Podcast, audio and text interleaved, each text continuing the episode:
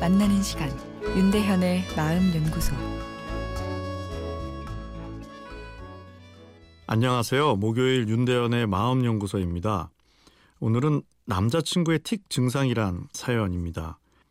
제 남자친구는 중국인으로 한국에서 10년 정도 생활을 하다 올해 5월에 귀국해서 지금은 중국에 있습니다. 아, 사실 남자친구가 보고 싶은 마음보다 남자친구를 향한 안타까운 마음이 큰데요.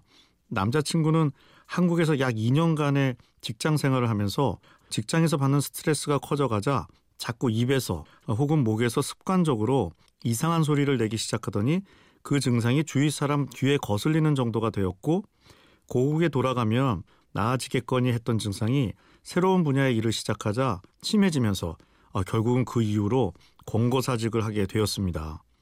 알아보니 이런 증상이 틱장애라고 하던데요. 이 증상 고치도록 도와줄 수 있는 방법 없을까요? 틱은 특별한 이유 없이 자신도 모르게 얼굴이나 목, 어깨, 몸통 등의 신체 일부분을 아주 빠르게 반복적으로 움직이거나 또는 이상한 소리를 내는 것을 말합니다. 신체를 움직이는 것을 운동틱이라고 하고 소리를 내는 것을 음성틱이라고 합니다. 이 두 가지 틱 증상이 모두 있으면서 1년 넘게 지속되는 경우 뚜레병이라고도 하죠.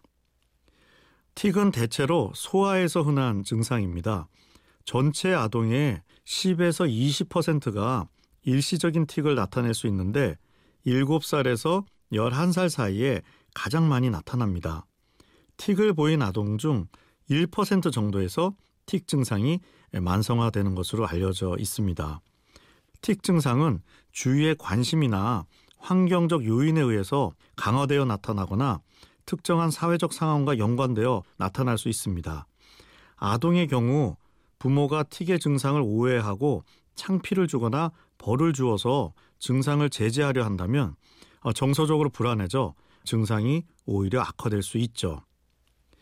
오늘 사연의 남자친구의 경우 틱 증상이 과거에 전혀 없다가 성인이 되어 발생한 것이라면 다른 신경과적, 내과적 문제가 없는지 병원에서 진료를 통해 충분히 살펴보아야 합니다. 틱 증상이 지속되어 일상생활에 장애를 주는 경우엔 약물 치료가 가장 효과적인 치료로 알려져 있는데요. 항도파민 제제를 주로 사용합니다.